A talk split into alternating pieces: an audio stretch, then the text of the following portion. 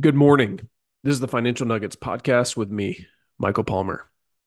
So, two weeks ago, we started talking about basic financial strategies for your kids and for you, and how all of these things go together. And if you, the business owner, can save money on taxes and give it to your kids, that can be a pretty great strategy, right? That's a true win win that people like to talk about. But taxes are probably your biggest bill in your personal life. So, we're always trying to manage this as best as possible and as efficiently as possible.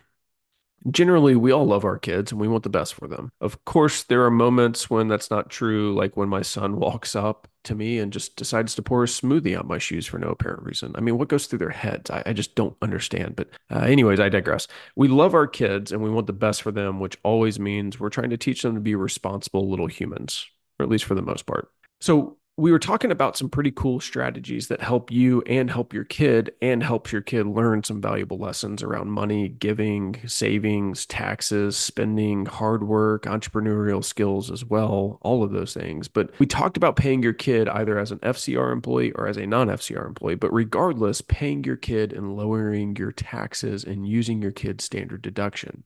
By doing this, your kid avoids taxes. And your kid can put that money tax free into a Roth IRA and invest it, and it grows tax free.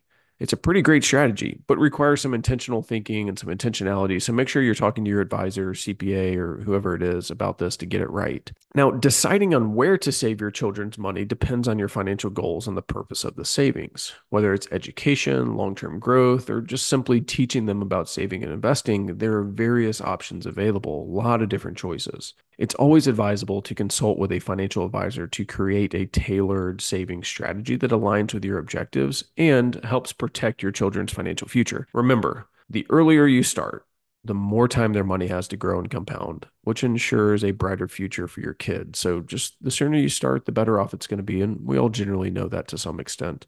Now, today I wanted to talk through some more things about kids planning and, your children, but more specifically to younger kids, kids that aren't earning an income, or maybe even a grandkid planning if you're in that stage. So you want to save for your kids or grandkids. What do you do? Where do you put the money? Well, there are a few options, but they all have pros and cons, like anything, and none of them are good or bad. It just really depends on what you're trying to accomplish. And probably the most commonly asked question is about saving for kids' college. Well, there are many ways to do that, but first let's just talk through savings in general for kids. This isn't an exhaustive list, but I wanted to hit on a couple big strategies that are common for parents to think through. Let's start with the obvious a savings account. Now, there are some high yield savings accounts out there right now that are paying 4 or 5%, which is awesome. Two years ago, you would have been lucky to get 1% in those savings accounts on your money. So the interest rate fluctuates. Um, there's discussions right now that interest rates are going to come down in 2024. Nobody really knows, but you know, the interest rate fluctuates. The big pro in a high yield savings account is the money is liquid. You can use it for anything and not pay any fees to access your money. The con is the rate of return. For example, the S&P 500 has averaged about 10% over long periods of time, so you give up the opportunity cost of investing, but you also don't have to worry about your money decreasing.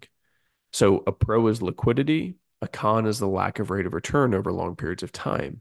Another con is that it can lose to inflation if it's just sitting in that cash or that uh, high yield savings account. So even if it's not going down on paper, it could be increasing less than the inflation rate. So just in the last year, inflation came close to 10%. If you got 4% in your high yield savings account, you actually lost 6% of your money in real dollars. But the cash is there and it's available. It's sitting there looking pretty, waiting to be used. And that's the huge win. And that's the purpose of cash. It's to be there when we need it or want it. Now, along the line, same lines of cash, you can also do a CD, a certificate of deposit. And this allows the bank to guarantee you a rate of return over a specified period of time. For example, the bank guarantees you a 5% rate of return for a five year CD. If you keep the money in the CD for five years, you get a 5% rate of return. The pro is that you know what rate of return you're getting. And normally, but not always, it will be higher than just keeping it in cash, depending on the length of the CD, because the bank has to pay you to use your money and lock it up. The con is that you can't access the money during that time period. Another option um, for kids' savings is investing, right? You can always open up a custodial account, which means you're on the account because your child is a minor and you can start investing in stocks and bonds for your kid. The pro is that hopefully you can get a higher rate of return on your investment than if you just left it in cash. But the con is that there is no guarantee on that because of the investment risk. Another pro is that it is generally accessible within a couple of days, depending on the investment. Meaning, if it's individual stocks versus mutual funds, that might get pushed out to three ish days um, on you being able to access your money, but it's generally pretty accessible relative to other investments. You could also just go buy bonds that are generally less risky than stocks. But it, go listen to podcast 19 when I talk about the basics of investing to learn more about that. But bonds mature at certain dates. So you could just hold it until those dates and collect the coupon. One quick example are discount bonds. Sometimes people use these to save for kids' college. Basically, you just buy the bond at a deep discount, hold it for 18 years, and then collect the money right in time to pay for college. Um, all right, another strategy is a whole life policy for your kid. So there's a few reasons to do this, and most people don't typically think of this as a strategy for kids saving. So let me explain here. Um, again, talking about a whole life insurance policy. The first reason you do this is for the reason none of us ever want to spend any time thinking about, but it's for the death benefit. God forbid if I lost a kid, it would be beyond terrible, but the death benefit could give Nikki and I some breathing room to take a break from everything if we want. We could even use the death benefit to start a charity or, or you know, give the money. I, I don't know, but it creates breathing room. The divorce rate on couples that lose kids is crazy high, and this could just take some of the pressure off. Okay, now the way that most people use the life insurance and plan to use it is by using the cash value. So it cash value generally stinks at the beginning of the policy, but over time it grows deferring taxes and it's guaranteed. So it doesn't care if there's war, pandemics, elections, or whatever, it still goes up every year. You could pull the money from the cash value whenever you want and for whatever reason you want. So the pro is the death benefit and the liquidity of the cash value. The con is that it's not a short term play, it's kind of a midterm. You won't have very much cash value at the beginning, but it will grow over time. And the longer it grows, the better it performs. So when your kid is 25, for example, and making up numbers, you could give her this policy and it's guaranteed to go up. That's a pretty great thing to be able to give or cash it in for a wedding, down payment, or whatever else comes up because you can access that money. There's plenty of liquidity there. Okay, let's finish this up and talk about savings for kids' college. All of the ways I just described can be used for your kids' college. Cash, CDs, investments, whole life, all of them can be used for college.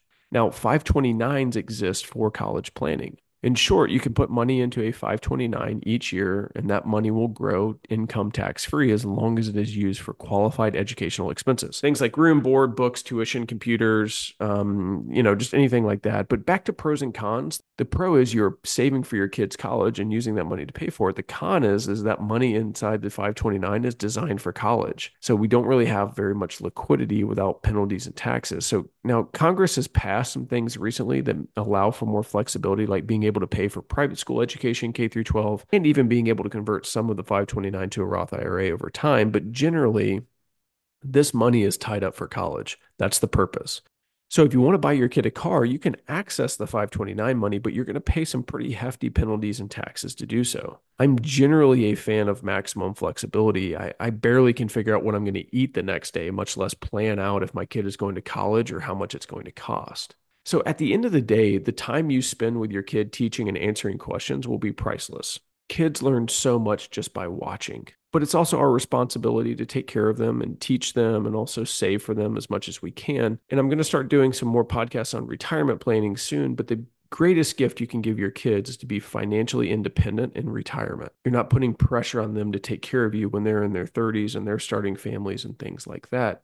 So at the end of the day, all of these are good options cash, CDs, high yield savings accounts, whole life, investments, cash value, 529s. Like none of them are necessarily good or bad. It's just understanding which ones make sense for what you are trying to accomplish and what your family is trying to accomplish back to what I talked about in that that podcast last week when I first started about, talking about kids was just responsibility, right? I just I felt a lot of responsibility for my kids. I know some other people feel the same way, but part of the responsibility is teaching them about money and teaching them how to think through these things. And at the end of the day, the time you spend with your kids and teaching them and answering questions will be priceless and kids learn so much by watching. And if you're planning with things like this, it'll be great opportunities to teach them in the future about what you've been doing for a long time during their life. All right. I think that's good on talking through kids, planning, and saving. And I, I know this question gets asked a lot. Um, so I, I wanted to do a podcast to talk through a bunch of this stuff. And um, I know we talked through a bunch of different options and strategies. Of course, reach out if I can help. Um, you know, my website, michaelgpalmer.com, I got my email, phone number. Um, just feel free to reach out if you want to pick my brain or if I can answer some questions for you.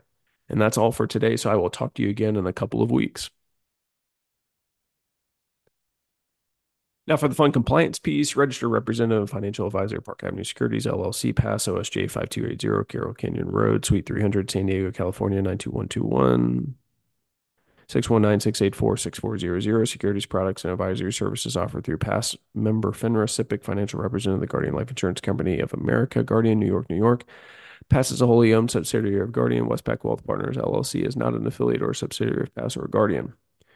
Insurance products offered through Westpac Wealth Partners and Insurance Services LLC, a DBA of Westpac Wealth Partners LLC, California Insurance License Number 0L49687. This podcast is for informational purposes only and is not to be construed as tax, legal, or investment advice. Although the information has been gathered from sources believed to be reliable, please note that the individual situations can vary. Therefore, the information should be relied upon only when coordinated with professional individual professional advice. Guest speakers and their firms are not affiliated with or endorsed by PAS Guardian or Westpac Wealth, and opinions stated are their own. Guardian, its subsidiaries, agents, and employees do not provide tax, legal, or accounting advice. Consult your tax, legal, or accounting professional regarding your individual situation. All investments and investment strategies contain risk and may lose value. Georgia Independent Operators Association, GIOA, is not an affiliate or subsidiary of PAS or Guardian. This material is intended for general use by providing this content. Park Avenue Securities LLC and your financial representative are not undertaking to provide investment advice or make recommendations for a specific individual or situation or to otherwise act in a fiduciary capacity. All whole life insurance policy guarantees are subject to the timely payment of all required premiums and the claims and the claims paying ability of the issuing insurance company. Policy loans and withdrawals affect the guarantees by reducing the policy's death benefit and cash value. Some whole life policies do not have cash value in the first two years of the policies and don't pay a dividend until the policy's third year. Talk to your financial representative and refer to your individual whole life policy illustration for more information. Policy benefits are reduced by any outstanding loan or loan interest and or withdrawals. Dividends, if any, are affected by policy loans and loan interest. Withdrawals above the cost basis may result in taxable ordinary income. If the policy lapses or is surrendered, any outstanding loans considered gain and the policy may be subject to ordinary income taxes. If the policy is a modified endowment contract, MEC loans are treated like withdrawals but as gain first subject to ordinary income tax If the policy owner is 59 is under 59 and a half any taxable withdrawal may be subject to a 10% federal tax penalty 2024 167 493 expiration 126 ooh that was a lot